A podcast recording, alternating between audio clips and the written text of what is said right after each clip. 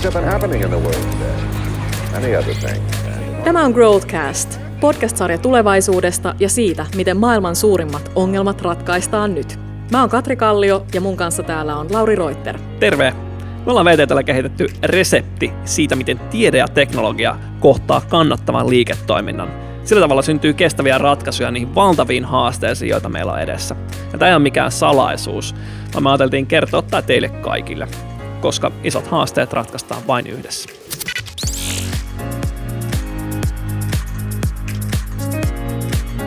Ja mä tulin pari viikkoa sitten lentokentältä taksilla kotiin ja se oli semmoinen uusi Tesla ja se ajeli kehätietä pitkin haitekseen. Se kuski puhui sille molemmilla käsillä mun kanssa ja se oli ihan villiä, koska mulle tuli se olo, että hetkinen, että tota, meneekö tämä tälleen jo nyt? Se oli vähän yllättävää. Ja puhuttiin mulle siitä, että kuinka paljon taksimatka hinta laskee, kun kuskia ei enää tarvita autossa. Ja mä saan sen käsityksen, että tämä on teknisesti mahdollista jo nyt, niin missä vaiheessa sitten tulee sellainen tilanne, että se auto ajaa turvallisemmin kuin ihminen, eikä ihminen enää saa ajaa autoa? Heli, mitä mieltä sä oot? Mä luulen, että se on semmoinen asia, että niin kuin sä sanoit, että autot on jo turvallisia ja ne pystyy ajamaan turvallisesti, mutta me ihmiset ollaan se, joka tehdään se päätös. Tämä on meidän käsissä, meidän tehtävä on tehdä se päätös ja se on vähän meidän kaikkien vastuulla, että me opitaan luottamaan autonomisiin autoihin – Tänään me puhutaan siitä, että miten me taataan turvallisuus jatkuvasti digitalisoituvassa ja teknistyvässä ympäristössä.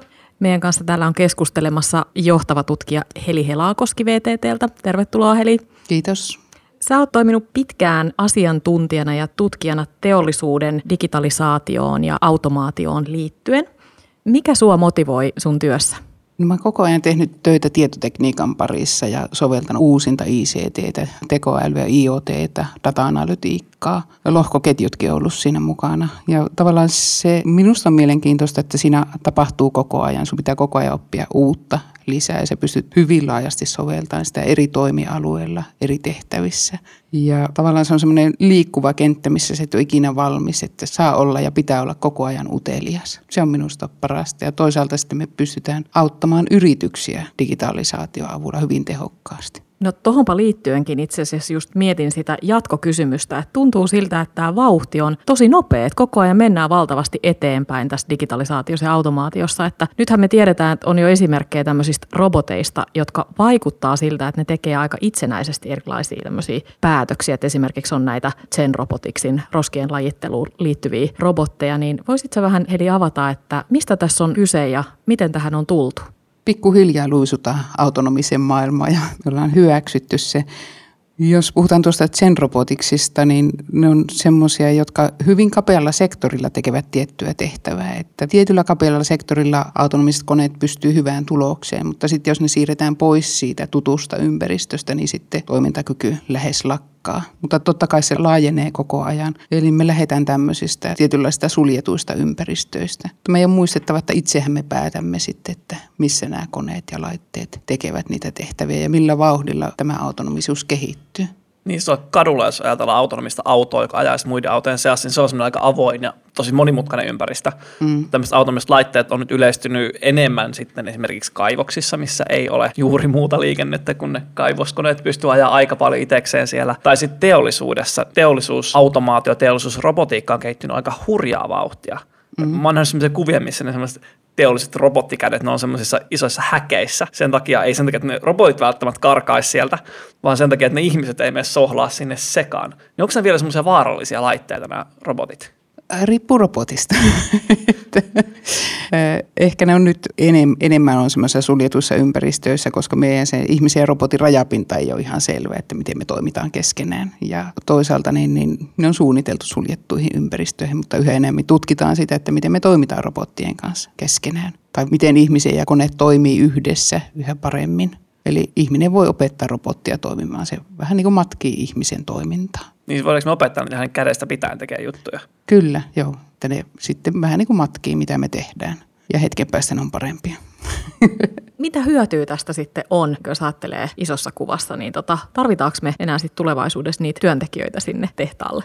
Kyllä me tarvitaan, jos me ajatellaan, niin me voitaisiin ehkä itse miettiä sitä sillä tavalla, että ensin annetaan kaikki tylsät ja rutiiniomaiset tehtävät roboteille, että tehkää te, että me tehdään sitten semmoisia, jotka haastaa ihmisaivoja enemmän semmoisia tehtäviä. Eli minun mielestä työtehtävät muuttuu Ja ensin menee tämmöiset rutiininomaiset yksinkertaiset tehtävät menee roboteille, automaatioon, ja ihmisen rooli säilyy siinä ohjaavana päätöksentekoa tekevänä ja toimijana kuitenkin. Ja ei me ihan hetkessä livaheta sinne autonomiseen maailmaan.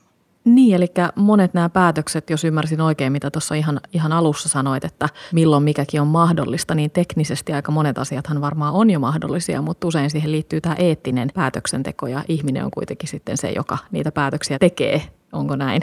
Kyllä, joo. Se kysymys tulee siinä, että milloin me ollaan valmiita antamaan koneelle sitten päätöksenteko. Toki ei ne nyt vielä ihan niin kypsiä ole siihen, mutta mun mielestä meidän pitää miettiä ja pohtia nyt jo, kun me kehitetään niitä, että milloin me ollaan niin valmiita ja minkä verran me annetaan sitä päätöksentekokykyä koneille. Meidän pitää ymmärtää, mitä me teemme ennen kuin me teemme. Kyllä, eli silloin ne autot siellä kehällä, mihin Lauri viittasit, niin ne ajaa siellä silloin ilman kuskia, kun me ollaan siihen valmiita. Onko sitten semmoisia paikkoja, missä tämmöinen autonomisuus on ehdottoman tärkeää, jopa niin kuin välttämätöntä? Mietin esimerkiksi, no kaivoksissa vielä voi olla ihmisiä töissä mm. niiden koneiden kanssa, mutta ne on, ne on yleisesti ollut semmoisia no, ihmisille aika hankalia paikkoja, vaarallisia. Olisiko siis fiksumpaa, että sellaisessa ympäristössä sen tekee vain ainoastaan autonomiset koneet? On ja itse asiassa varmaan kaivosympäristö niin menee koko ajan syvemmälle maan alle. Se tarkoittaa sitä, että sillä on kuumemmat, hikisimmät oltavat sitten ihmiselle, niin sen takia se olisi järkevää, että siellä olisi niin kuin autonomisia koneita. Eli tuommoiset vaaralliset ympäristöt, mitkä niin kuin on meille vaarallisia, niin mieluummin laitetaan kone, joka pystyy tekemään ne työt. Niin sitten toista se viime viikolla tota, ää, laskeutui toi Insight luotain Marsiin. Mm. Nehän on autonomisia laitteita, jotka nyt touhuaa siellä Insight ja Curiosity kahdesta, kahdesta tota, duunaalle Marsin pinnalla. Niin kauas on, on aika mahdotonta tällä hetkellä vielä viedä ihmistä. Ja nyt sitten villemmät visiot on jo siitä, että kaivostoimintakin menee jossain vaiheessa asteroideille. Niin mm. sinne ei varmaan kannata ihan heti alkuun ihmisiä viedä, vaan autonomisia laitteita. Niin, se voi olla vaikea löytää vapaaehtoisia. niin. Mitäs laivaliikenne? Autonomiset autot, ne on niin kuin kielellä aika usein, mutta laivoja tehdään autonomisiksi myös. Joo, pyritään siihen, että ei ole enää kapteenia kannella, vaan ne autonomisesti siellä sukkuloi keskenään merellä. Ja samalla myös optimoi parhaat kulkureitit, mistä kannattaa mennä ja milloin kannattaa mennä ja ilman tuota niin, niin henkilöstöä. Siis tätä työtä tehdään aika paljon Suomessa, jos mä käsittelen oikein. Onko Suomi jotenkin poikkeuksellisen hyvä paikka tällaisen tutkimuksen tekemiseen? Toivoisin, että Suomi on hyvä paikka. Meillä on kuitenkin aika helppo yhteistyö tutkimuslaitosten yritysten kanssa ja sitten meillä on tämmöisiä testiympäristöjä, missä me voidaan kehittää laitteita ja testata esimerkiksi tuolla merellä, että on tietty suljettu alue, jossa me voidaan testata autonomista laivaa. Että mun mielestä Suomessa viranomaiset on suhtautunut aika positiivisesti tämmöisiin niin testialueisiin. Ja meidän ehkä pienenä maana on helppo tehdä yhteistyötä, kaikki tuntee vähän toisensa ja saahan tämmöisiä pilotteja nopeasti aikaiseksi. Siis meillä ajelee tässä Otaniemessä semmoinen robottibussi, näkyy aina silloin tällöin muutamia muita automaattisia autoja. Se onko meillä semmoinen alue jossain merellä, missä voidaan testata vapaasti tämmöisiä itsestään ajelevia laivoja? Joo, ei se nyt ehkä ihan niin vapaasti ole. Luvat täytyy hakea, mutta tavallaan sitten, että on semmoinen alue olemassa. Tämä on ihan loistavaa. No miten sitten tota tehtaiden automatisointi, niin missä siellä mennään nyt Suomessa tänä päivänä? Me ollaan menossa koko ajan autonomisempaan suuntaan ja mietitään hyvin paljon niitä uusien laitteiden käyttöönottoa. Osa on pitemmällä ja osa on, ei ole niin, niin pitkällä, mutta aika paljon tiedän, että tämmöisiä suunnitellaan tai halutaan koko ajan edistää sitä autonomisuutta tehtaissa. Ja totta kai meidän työikäinen väestö vähenee koko ajan. Se, meillä on ihan selkeä tarve siirtää töitä koneille, koska meillä, niin kuin sanoin, ihmiset eläköityy. Meillä ei ole kovin paljon työikäistä väestöä. Tästä keskustelusta tulee esille se, että tämä autonomisuus vaikuttaa vähän tämmöiseltä kaksipiippuselta jutulta, että toisaalta me tarvitaan sitä, niin meidän työ on tehokkaampaa, tuottavampaa ja fiksumpaa, mutta sitten tota, toisaalta me vähän niin kuin ehkä pelätään sitä, että mitä riskejä siihen liittyy, mitä turvallisuuskysymyksiä siihen liittyy, niin tota, miten sä näet Heli, että mikä siinä ihmisiä sitten pelottaa? Minusta se on päätöksenteon luovuttaminen koneille.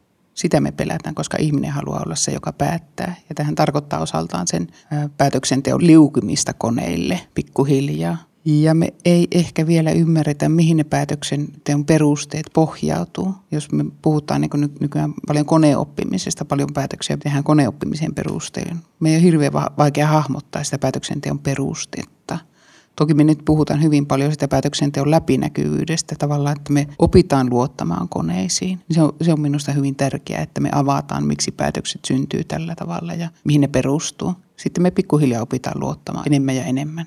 onko semmoisia teknisiä ratkaisuja, niin uutta teknologiaa, joka voisi auttaa siinä, että me tullaan paremmin toimeen niiden koneen kanssa, että osattaisiin paremmin luottaa niihin, toisaalta, että siitä toiminnasta tulisi myös ihan niin kuin fyysisesti turvallista. Kyllä, tutkitaan koko ajan. VTTlläkin tutkitaan.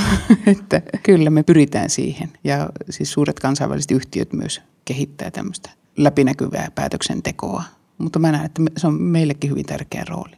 Meidän täytyy olla mukana siinä.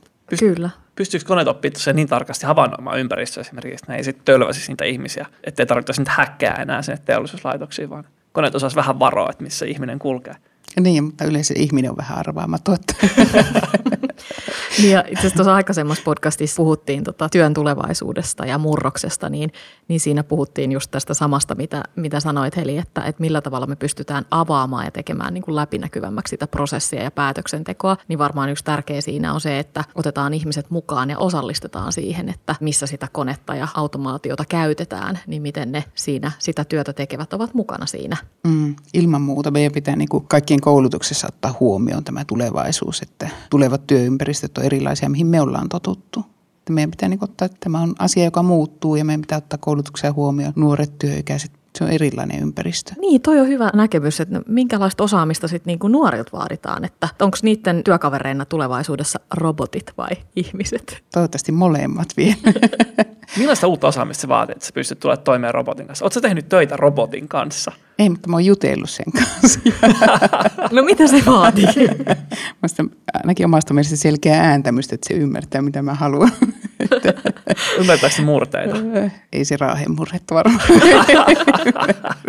Mutta ehkä semmoiset niinku perustaidot, että me ymmärretään, että mitä ne koneet ja laitteet tekee, miksi ne tekee niin ja sillä, sillä tavalla, että niinku me totutaan pikkuhiljaa semmoiseen ympäristöön ja varmaan niinku tietoisuuden lisääminen on varmasti tärkeä, tärkeä asia on puhuttu Suomessa nyt paljon siitä, että Suomessa haluttaisiin olla tämmöisiä eettisen tekoälyn käytön edelläkävijöitä. Miten tämä turvallisuus näiden autonomisten laitteiden kanssa ja yleensäkin autonomisten laitteiden tuleminen yhteiskunnan osaksi, niin onko suomalaiset yritykset hyvin kärryillä siitä, että missä maailmassa mennään ja, ja ollaanko täällä osattu tehdä oikeita asioita? Osa on kärryillä ja osa ei. Meillä on hyvin paljon firmoja, jotka on tosi tietoisia, että mihin tämä menee. Ja on rakennettu valmiuksia siihen koko digitalisaation rakentaminen on valmiuksien rakentamista tähän. Mutta toivoisin vielä, että PK-sektori saataisiin yhä enemmän mukaan. Meillä on kyllä loistavia esimerkkejä PK-sektoriltakin tästä. Mutta silti mä toivoisin, että me yhä enemmän niin saadaan tämä asia tietoisuuteen. Että tämä koskee ihan kaikkia aloja emme voi valita tästä, että mitä aloja se koskee. Kaikki toimialat on tässä muutoksessa mukaan.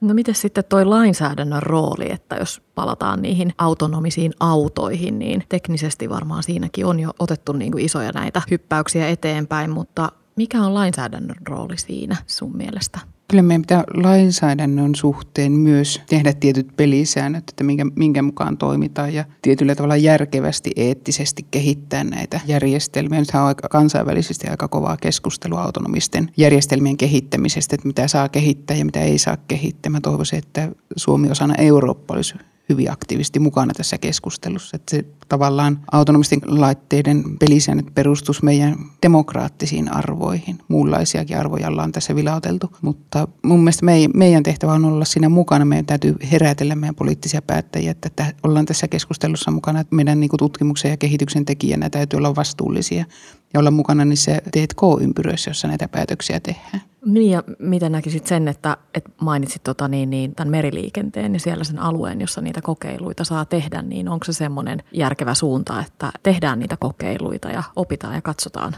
Joo, ilman muuta. Pilottien kautta me päästään kaikista nopeiten liikkeelle. Pystytään testaamaan, pystytään testaamaan siinä turvallisuutta ja tietenkin toiminnallisuutta, mutta sitä kautta pystytään laajentamaan toimintaa sitten. Saadaan todellisessa ympäristössä sitten testattua koneita ja laitteita. Yksi sellainen asia, mikä autonomisiin laitteisiin ja turvallisuuteen liittyen on puhuttanut maailmalla paljon, on se, että pitäisikö meidän vai eikö meidän pitäisi kehittää autonomisia aseita. Mitä mieltä sä oot tästä keskustelusta?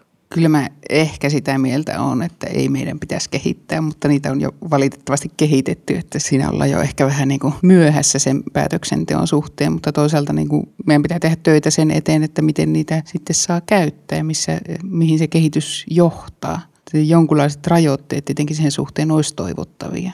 Valitettavasti kaikki ei sitoudu siihen. Ehkä meidän pitää Suomena olla joku oma tunnon ääni. Niin, että et regulaatiot vaaditaan toisaalta sellaista vapautta ja vapautta testata ja kokeilla asioita, että päästään eteenpäin, mutta mm. toisaalta taas jonkunlaisia rajoitteita, että mihin ei mennä. Niin jo, joo. Meidän pitää tehdä eettisiä päätöksiä, että tavallaan ne on niin kuin, autonomisten koneiden täytyisi olla meille niin kuin hyväksi. Kehitetään semmoisia ominaisuuksia, mieluummin kuin tuhoavia ominaisuuksia. No mut hei, sitten jos näistä automaattisista laitteista tulee pikkuhiljaa enemmän turvallisempia ja turvallisempia, fiksumpia ja ne kykenee tällaiseen niin kuin joissain tilanteissa jopa ihmistä tarkempaan ja parempaan päätöksentekoon, niin muuttuuko eli tämä meidän ympäristö myös sit sellaiseksi, että se tukee tämmöistä autonomisuutta ja mahdollistaa sen, että esimerkiksi nyt vaikka näiden autojen sujuvan liikkumisen ja toiminnan meidän ympäristössä? Varmaan, koska se autonominen toiminta perustuu siihen vuorovaikutukseen ympäristön kanssa. Eli ympäristö ajatellaan, että se on entistä älykkäämpää ja vuorovaikutteisempaa. Ja sitten autonomiset autot liikkuu siinä mukana. Toivotaan, että se on älykkäämpää ja mukavampaa. Jos niistä tulee tosi turvallisia, niistä autoista, mm. niin sillä tavalla turvallisia, että, että mun on turvallisempaa istua autonomisessa autossa kuin itse ajaa sitä – Tuleeko me siihen pisteeseen, että me ei enää saa ajaa niitä autoja, ja sitten siihen pisteeseen, kun ne autot kommunikoi keskenään, niin ei enää tarvita liikennevaloja. Niin voiko käydä silleen, että jossain pisteessä Helsingistä häviää vaan kaikki liikennevalot? Autojen kannalta ne voi hävitä, mutta me tarvitaan ne ihmisille sitten, että ne törmäile sillä autojen seassa. siis ihmiset töhöilee, ihmiset tarvii liikennevaloja, mutta autot ei. näin, näin voisi ajatella. Auto, autothan kommunikoi keskenään ja päättää, että kuka menee risteyksestä ensin, mutta sitten sinne hyppää se ihminen. että jos meillä ei ole sille valoja. Me ollaan sellaisessa tilanteessa, missä teknologia ja autonomiset laitteet kehittyy niin älytöntä vauhtia, että me ei enää oikeasti tiedetä, miten niiden kanssa pitäisi toimia. Ja luultavasti niistä tulee niin hyviä ja niin turvallisesti pystyy toimimaan keskenään törmäämättä toisiinsa ja ehkä tehmättä ihmiseen, mutta me ihmiset ei kehitetä niin nopeasti, että me tullaan olemaan vielä niin saman softan ja saman hardwaren kanssa tekemisissä aika pitkään. Ja viime vuosina meidän ihmisiä on tullut aika vähän tämmöisiä lisäyksiä. Se on to, ei ole ollut kauhean olla, eksponentiaalista ei, ihmisten kehittymistä. Me ollaan pysytty aika samalla tasolla tässä. Niin, aletaanko me vetää pikkuhiljaa yhteen keskustelua, niin. että vaikuttaa siltä, että tämä kehitys on ihan hurjan nopeaa, se etenee. Että tota, kyllä varmasti niin kuin Suomessa tilanne on se, että meillä on tosi paljon tähän liittyvää osaamista ja meidän täytyy olla siellä hereillä ja edelläkävijöinä tämän kehityksen kanssa, koska sitä kautta me pystytään olla myös siellä niin kuin tekemässä oikeasti arvokkaita päätöksiä ja, ja meillä on sen kaltaista teollisuutta ja tekemistä, joka ei perustu siihen, että meillä kilpaillaan hinnalla ja kustannuksilla, vaan sillä arvolla, mitä me pystytään pienenä kansana tuottamaan. Kyllä. Meillä Suomessa on hyvin paljon sellaista osaamista. Autonomisissa koneissa ja laitteissahan kyse on osaamisten integroimisesta. Vähän niin kuin meillä VTT. Meillä on hyvin paljon tosi vankkaa osaamista tähän. Meidän pitää vaan osata kutoa ne yhteen ja tehdä tosi hyviä kilpailukykyisiä tuotteita kansainvälisen markkinoille. Ai että kun onkin hyvin sanottu. Ratkeeko tämä siihen, että tulevaisuuden suuret ongelmat ratkaistaan yhdessä? Siltä vaikuttaa. Kiitos Heli tästä keskustelusta meidän kanssa tässä podcastissa. Ja kiitos Katri. Kiitos. Tämä on Growthcast, podcast-sarja tulevaisuudesta ja siitä, miten maailman suurimmat ongelmat ratkaistaan nyt.